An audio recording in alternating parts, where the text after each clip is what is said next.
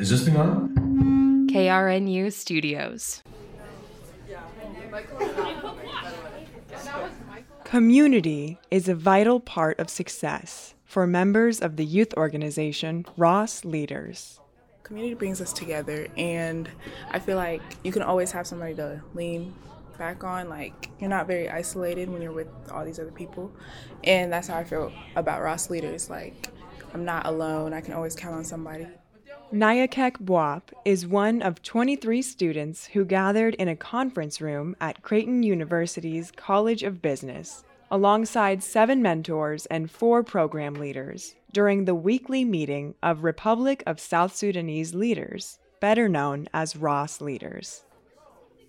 Ross Leaders is a nonprofit organization that provides mentorship, community, and South Sudanese culture to any youth that want to join.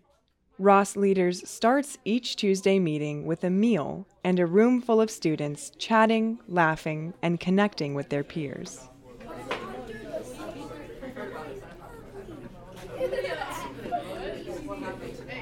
Welcome to 93 Counties, a podcast about Nebraska and the people that call it home. I'm Anne Gallagher.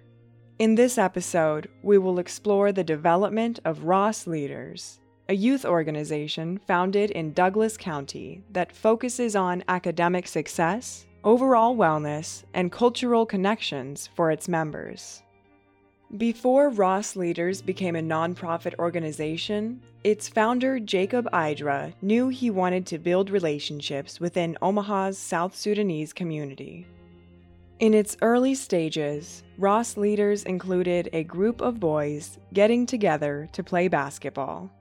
One of these boys was Kevin Lugang.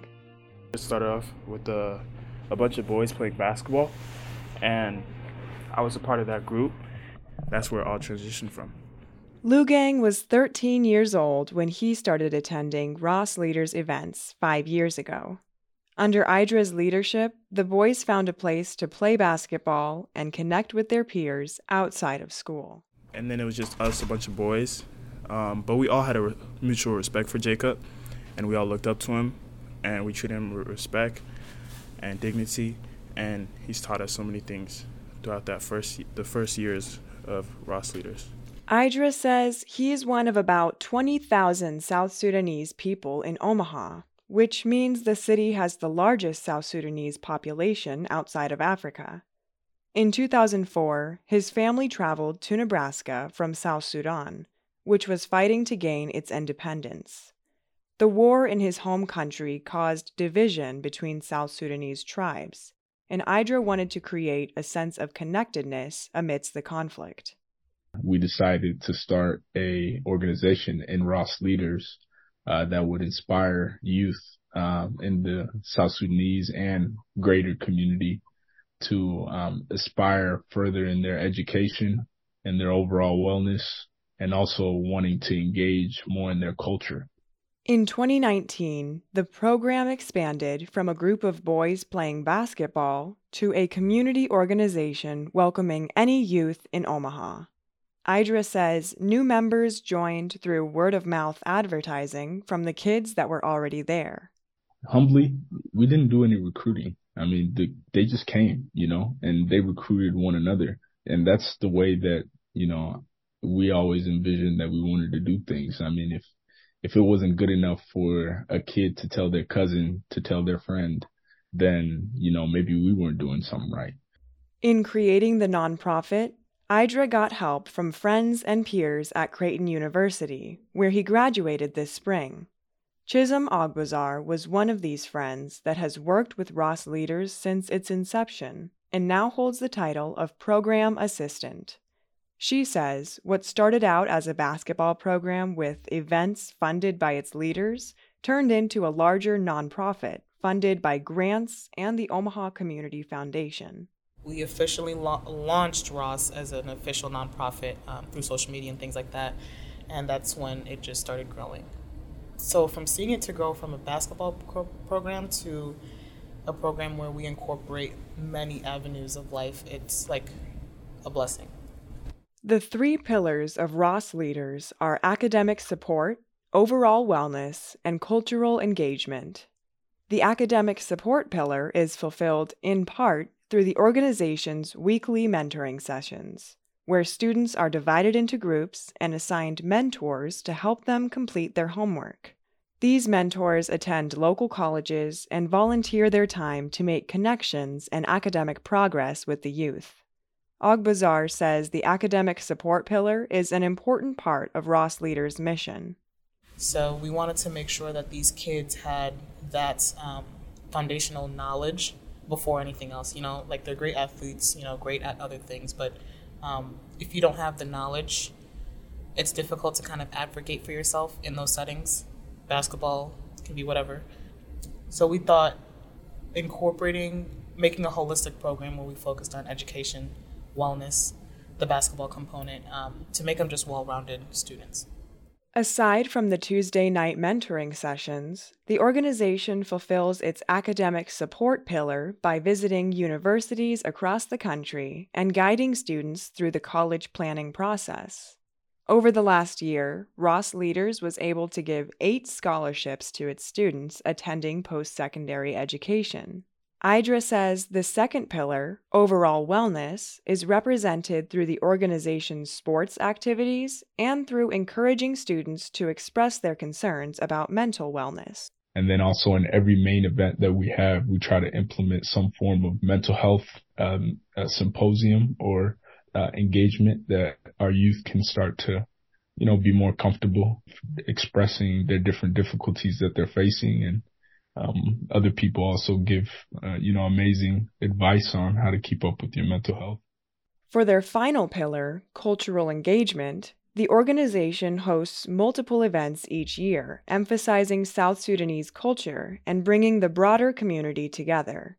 Their biggest event is the four day long summer kickoff called Omaros, Idra says Omaros is packed with different opportunities for the youth and the wider community to get involved with Ross leaders in a fun and informative way. And so we do, you know, two, three days of basketball and workshops for the kids. So these are financial literacy workshops. These are mental health panels. Um, these are career exploration panels uh, that we do with throughout the three days. And then on the last day, you know, we'll usually do a cultural uh, night, which brings together all different kind of communities from the city.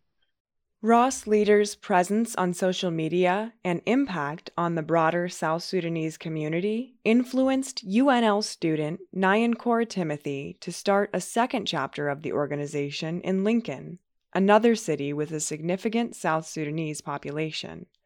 Idra says initially he pushed back on Timothy's request to start a new chapter and uh, I encouraged her not to um, because I knew how hard it was, and she uh, persisted. Uh, and that's really what I wanted to see is, you know, is she really willing to put in the work? Because a lot of people say they want to do community work, um, but they don't understand the sacrifice that comes behind that. At the time she started the chapter, Timothy was only 17 years old. Now, as a sophomore in college, she has seen the chapter grow from five students in 2020 to about 30 kids who visit Willard Community Center each week. Her recruitment strategy is similar to the Omaha chapter. She tells her siblings, who then tell their friends, and spread the word about the latest Ross event. It's kind of word of mouth, you know? And then we usually see who comes and, you know, regardless if it's five or 20 kids, we're going to have a good time at Ross. And, you know, numbers can multiply, um, from one good experience, you know. Timothy says their Tuesday night mentorship events mimic the layout of the Omaha chapter, helping students with homework after starting each session with a shared meal. So having that shared meal is very crucial at Ross and it's just a space for them to be together. Cause if you look like if you take Ross out of the equation, there isn't much areas or spaces that South Sudanese people um, collectively come to. South Sudanese culture is emphasized in many Ross Leaders events, but the organization welcomes any youth in the community. Back in Omaha, Pete Cholewa is the chapter director. While he's not South Sudanese, he learned about the organization when Idra started coaching the first few boys in basketball games. Cholewa says the bond between the teammates and Idra was inspiring, and he was determined to keep working with Ross leaders. And I remember at the end of the second game, you know, we huddled up and Jacob had some of his older boys that at the time I didn't know. I just give like speeches encouraging the younger kids. And seeing those, like the way this community like had just like formed together, I was like so surprised. I'm from the suburbs of Chicago and I just had never seen a level of community like this before in my life. And when I saw that, like I was immediately hooked on Ross leaders. Since that day, Cholewa has helped Idra transform the organization alongside other leadership staff. Cholewa attributes Ross Leaders' weekly success to the five women on the Omaha leadership team. They really like, they hold me down. Like I couldn't do Ross without them. So they're going to help me, you know, they'll help me run the Instagram page. They're ordering food, keeping track of attendance, a lot of the, just help like anything that I need to do to run Ross in Omaha, like it works through them. Because of the organizational efforts of all the leaders, the students at Ross say they enjoy the experience of connecting with their peers, the mentors, and the program leaders at their weekly mentoring sessions. One of these students is seventh grader Josie Nibigira.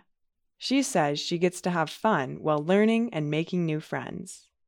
I feel like this type of program is important because like it gets you to know new faces and to like come out your comfort zone like Napuka said and also it helps you advance your your grades your brain i guess it helps and the people around here helping us are like so sweet and they're funny it helps you to like just meet new people.